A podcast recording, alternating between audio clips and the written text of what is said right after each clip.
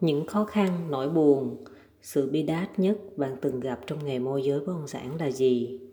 Mình là linh cô na. Hôm nay mình đọc cho các bạn nghe một phần trong mục nhỏ của quyển sách thứ hai nghề môi giới bất động sản, do chính linh cô na viết. Các bạn có quan tâm về bộ sách nghề môi giới bất động sản, các bạn có thể liên hệ linh cô na qua số điện thoại zalo là 0907 910 618 đây là đoạn mà mình phỏng vấn khoảng 60 bạn và mình lấy ra khoảng 28 câu trả lời và mình nghĩ rằng 28 câu trả lời này có thể à, giúp ích cho các bạn, đặc biệt là những bạn làm môi giới bất động sản à, vài tháng hoặc là chưa có nhiều sự va chạm. Em rất lạc quan nhưng hôm đó không bán được hàng, ship chửi em rồi thêm ngày đó em bị đòi nợ.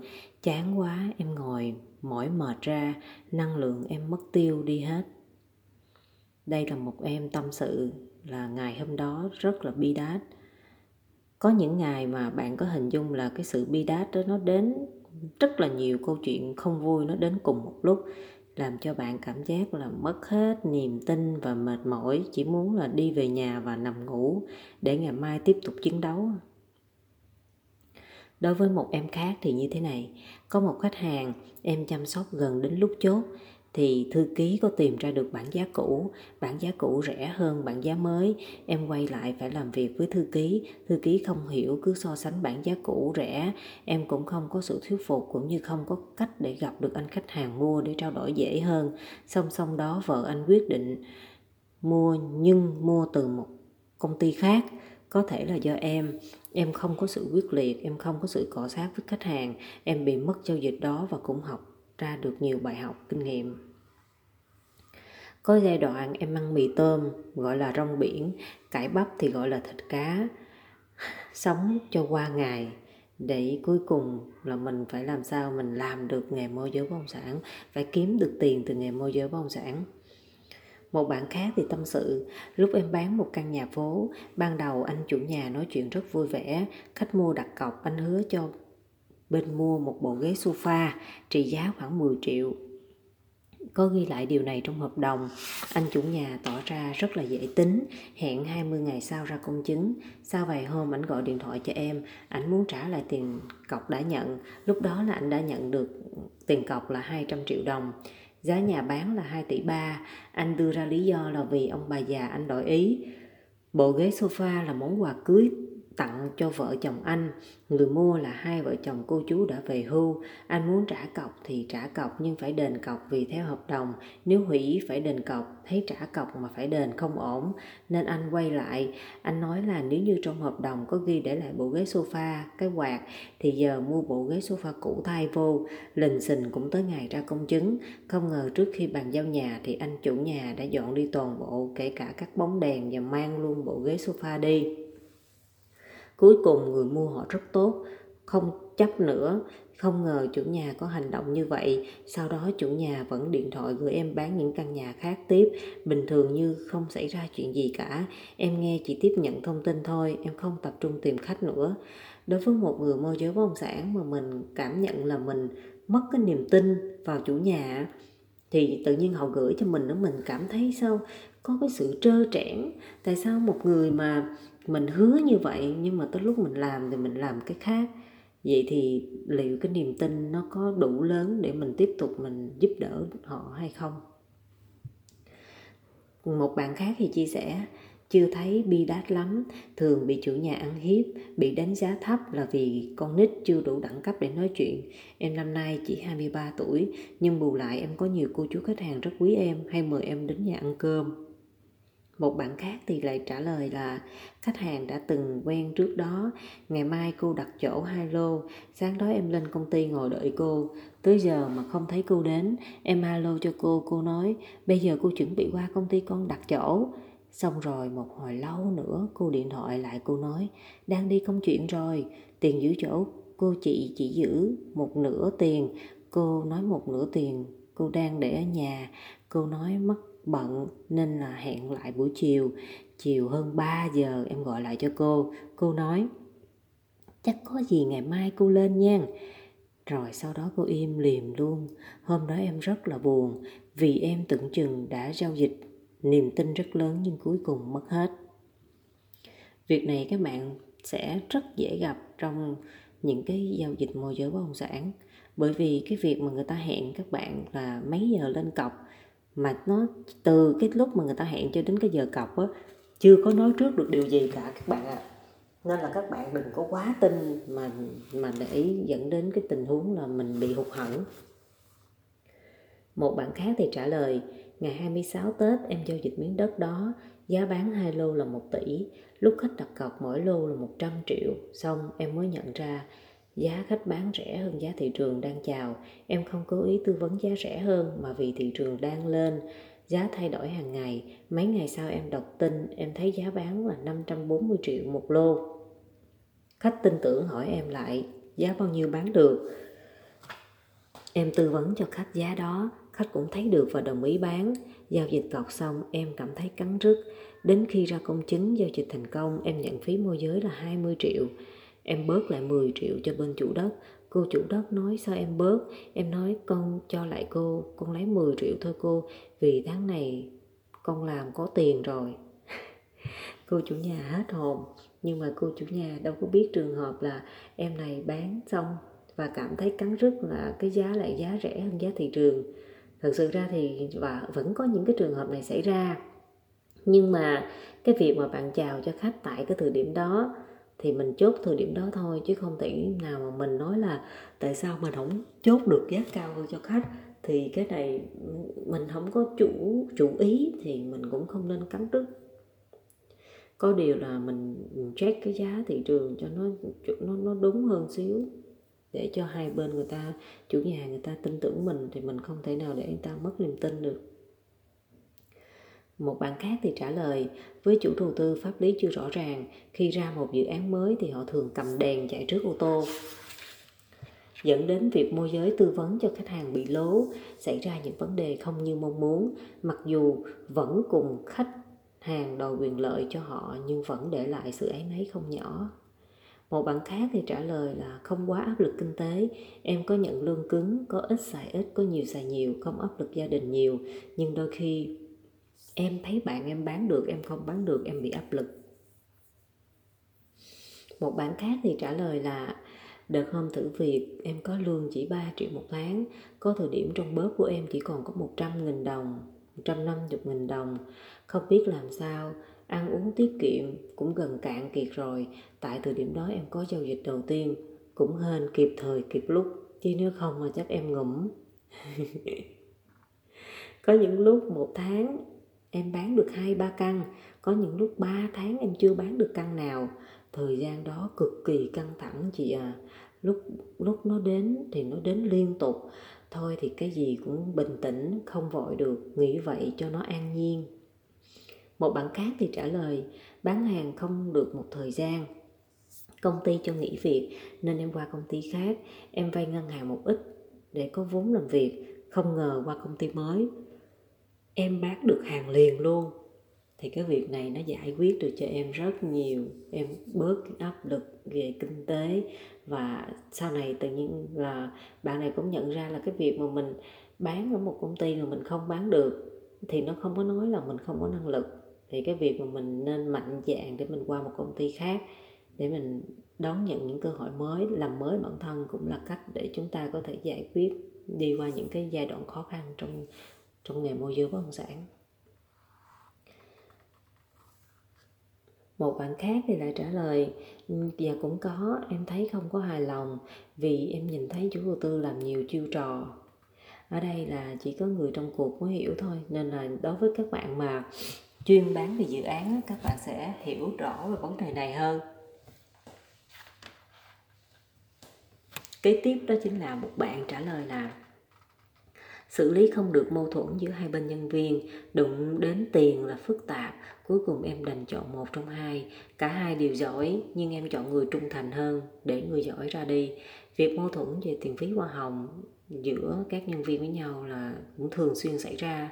Khi mà các bạn ở một vai trò quản lý, các bạn sẽ là người phải đứng giữa. Làm sao mà các bạn xử lý mà hai bên phải phục các bạn? Và cái cái hướng giải quyết của các bạn nó phải trí tình trí lý thì cái này nó đòi hỏi cả về cái việc mà mình hiểu về con người mình hiểu về cách làm việc và cũng như là mình hiểu cái tình huống để mình có thể phân tích ra cho hai bên đều hiểu nếu không thì cái sự việc này một bên phục và một bên không phục một bạn khác thì trả lời, khi bắt đầu hòa nhập vào nghề, lúc đó sản phẩm em không rành, thiếu sự chỉ dẫn, khách hàng không có, không biết làm sao để quảng cáo hiệu quả. Điều này cũng làm cho em hụt hẫng. Một bạn khác thì trả lời, lúc em bị ship em giật tiền hơn 300 triệu, vừa xuống tinh thần vừa bị gia đình chửi em là mê trai, nên mới bị vì như vậy. Em cảm thấy rất là sốc. Một bạn khác thì trả lời, khách hàng là người cho rằng anh rất giàu, đi tìm khách sạn mua để đầu tư. Em chào cho ảnh một khách sạn giá bán 230 tỷ. Chủ khách sạn là một doanh nhân thực sự rất là đàng hoàng. Em đưa khách đi xem hết các chi tiết. Trong quá trình xem, anh luôn tỏ ra am hiểu. Xem xong anh nói rất thích khách sạn này. Sau đó, bên bán và bên mua ngồi lại thương lượng và chốt giá giao dịch là 225 tỷ. Chốt xong nhưng không có đặt cọc mà đợi một người em của anh mua về nước. Sau giao dịch luôn không cần đặt cọc, bên bán rất là uy tín. Thấy bên mua cũng là người có hiểu biết, có thiện chí nên hứa bán là bán, không quan trọng chuyện nhận cọc. Nhưng sau đó đợi người em về nước mà đợi hoài không thấy đâu, thế là xong.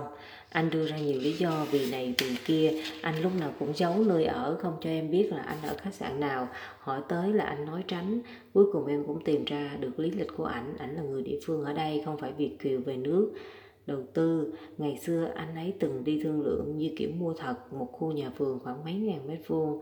Ôi, em nghĩ cách này có bệnh ảo tưởng.